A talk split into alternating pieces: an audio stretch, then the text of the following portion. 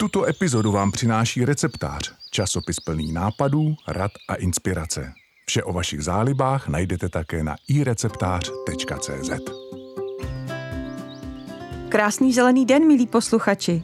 Vítám vás u další poradny podcastu i receptář do ucha. Opět tu vítám Janu Bucharovou, bioložku a dlouholetou spolupracovnici časopisu Receptář, která dnes bude na vaše otázky odpovídat. Dobrý den. Dobrý den. A my se rovnou pustíme do otázek, které jste nám poslali na adresu poradna zavináč nebo na naše facebookové stránky. Chtěla bych si vybudovat vyvýšený záhon, ale prý není vhodný tam, kde je sucho. Jak je to doopravdy? Může to být pravda a nemusí, záleží na tom, jak ten vyvýšený záhon připravíme. E, samozřejmě z principu, když je takhle vyzvednutý, tak může vysychat s nás, takže pokud bude suché léto, tak je dobré nedělat záhon třeba s těmi pěknými oplůdky z proutí, protože ty opravdu hodně jako propouštějí. Taky záleží na výšce. Samozřejmě, když je vyvýšen jenom 10 cm, tak to skoro nehraje roli. A potom je důležitá ta náplň. Pokud se ten vyvýšený záchon dělá skoro jako kompost, tím, že tam dáváme co nejvíce organického materiálu, který tam potom postupně tleje a zahřívá se, což dělá dobře i té zelenině, tak eh, vznikne hodně humusu a ten právě vláhu drží. Takže to nakonec může být lepší než vo volné půdě. A ještě skoro důležitější je chránit tu půdu z vrchu. Když je vlastně zamulčujeme, zabráníme tomu výparu, tak eh, to je jedno skoro z nejdůležitějších proti vysychání.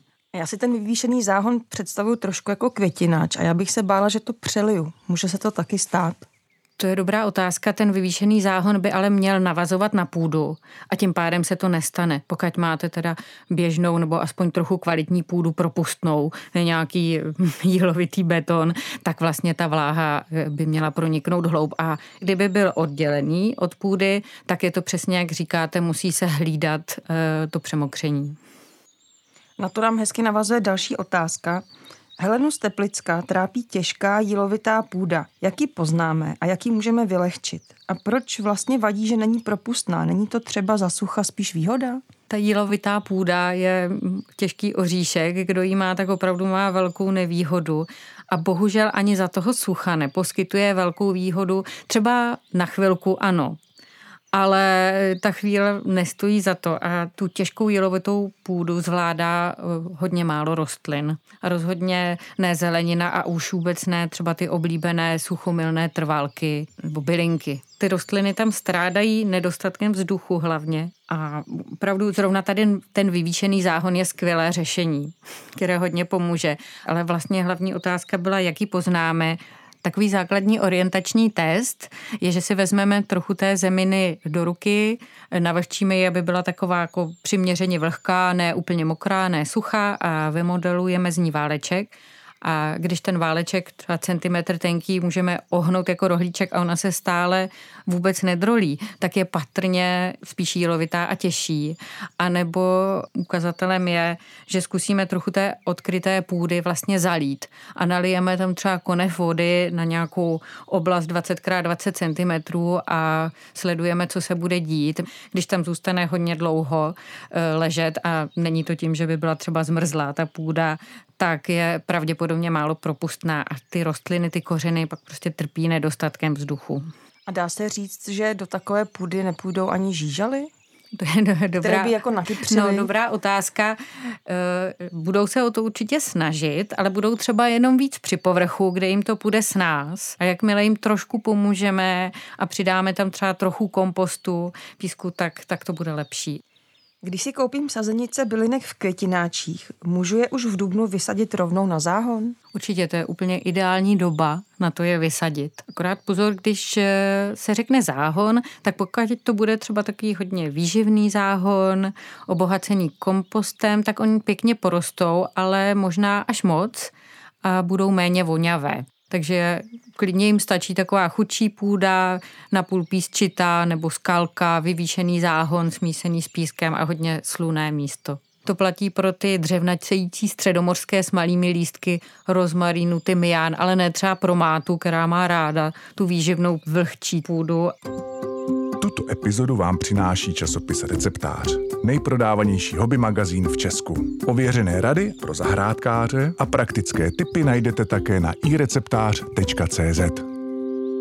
Dá se ve skleníku pěstovat viná réva? Máme zahradu v podhůří Krkonoš. Tak tam je ten skleník dobrý nápad a dá jsou přímo odrůdy e, určené do skleníku. Já si dobré vysadit právě je. Samozřejmě jsou mrazu vzdorné, protože ten skleník v zimě vymrzne, to by jinak nešlo, ale e, prodlouží sezónu a to je pro tu révu hodně důležité, takže stihne dozrát, začne dřív a skončí později ta sezóna. Takže vybrat tuhle odrůdu, dopřát jí hodně kompostu, aby měla hojnost živin a pak je tam velmi důležitý její řez, aby vlastně nezarostla celý ten skleník, nezastínila, aby jsme tam mohli pěstovat ještě jinou zeleninu. Ona poslouží i jako stínovka, může stínit tak akorát. Vinaři vždycky stříhají, protože jedině tak tu úrodu eh, optimalizují, aby ty hrozny byly krásné, velké, zdravé. Tady v tom skleníku je výhodné pěstování takzvaně kordonové, kdy se nechá ten kmínek ne krátký a oni ty tažně, takzvané to dvouleté dřevo, eh, které se musí nechat, protože právě základem té úrody, tak ho postupně obměňují. Takže i v tom skleníku bychom to tak mohli nechat, nechat třeba dva ty tažně někam jej vyvést. Často to je třeba vidět eh, v nějakých starých anglických sklenicích, že tam vlastně se pne pod střechou jeden tlustý kmen a to je vlastně to rameno té révy z dřevnatělé a z něj se vlastně nechává vyrůst to dvouleté dřevo, ale třeba ve vzdálenosti těch 40 cm, ne všude, protože jinak by toho bylo hrozně moc. Ty tažně dvouleté se potom zkracují třeba na 3 až 5 oček a z nich potom vyrůstají ty jednoleté, které nesou ty hrozny. Můžu na jaře přihnojit ovocné stromy a keře, když jsem to neudělala na podzim? Čím je mám přihnojit a jak? Určitě to možné je a na podzim se třeba hnojí, takže kolem nich rozprostřeme uleželý hnůj nebo kompost a vlastně mikroorganismy mají dost času to zpracovat.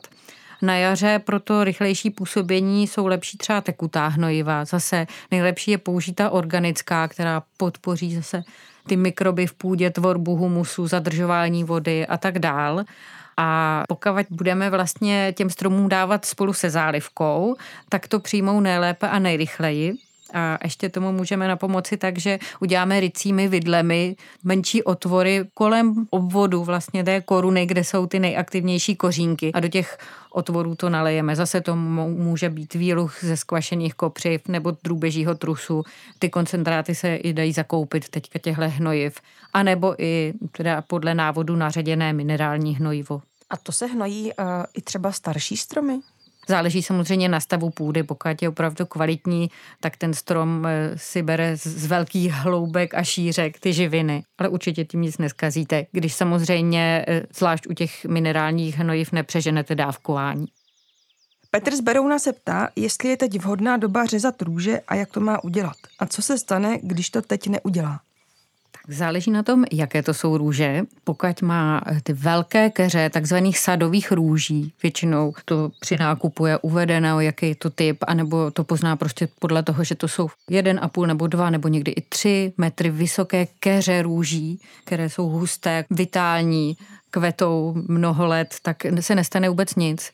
Ty vlastně právě ten řez nevyžadují a naopak je škoda je řezat. Jenom když jsou třeba hodně staré, tak jde některé větve, ty nejstarší, vyříznout nebo ty, které se kříží.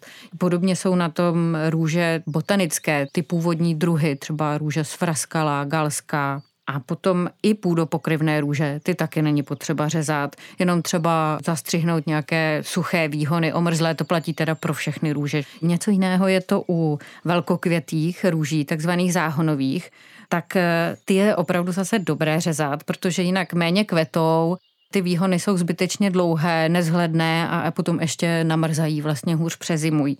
Takže tam je dobré je na jaře zkrátit na čtyři očka. Nejlépe tak v půli března, ale jde to udělat třeba i do konce března ve vyšších polohách, je to i žádoucí. Když tak je lepší si vlastně najít obrázek, co je očko, kdyby si pan Petr nebyl jistý a seříznout je rovně co nejostřejším nožem nebo nůžkami a aby se to snadno hojilo, takhle klidně se zkrátí ta růže na pětinu a udělají to jenom dobře. No a pak jsou tu ještě pnoucí růže, ty také většinou nepotřebují prořezávat. Případně jde jenom tam, kde je nechceme, nebo se moc kříží, moc zahušťují, tak trošku probrat ty výhony. Tě i ty pnoucí je škoda každý rok se říznout v domění, že budou hezčí. Čas pro naši poradnu už vypršel. Za odpovědi a rady děkuji Janě Bucharové, která byla dnešním hostem podcastu i receptář do ucha. Naslyšenou. Naschledanou. Pokud i vaši zahradu nebo pokojovky něco trápí, pošlete nám dotaz na adresu poradna zavináč ireceptář.cz a my vám na ně v některé z příštích poraden odpovíme. Tímto se s vámi loučím a ať vám to roste.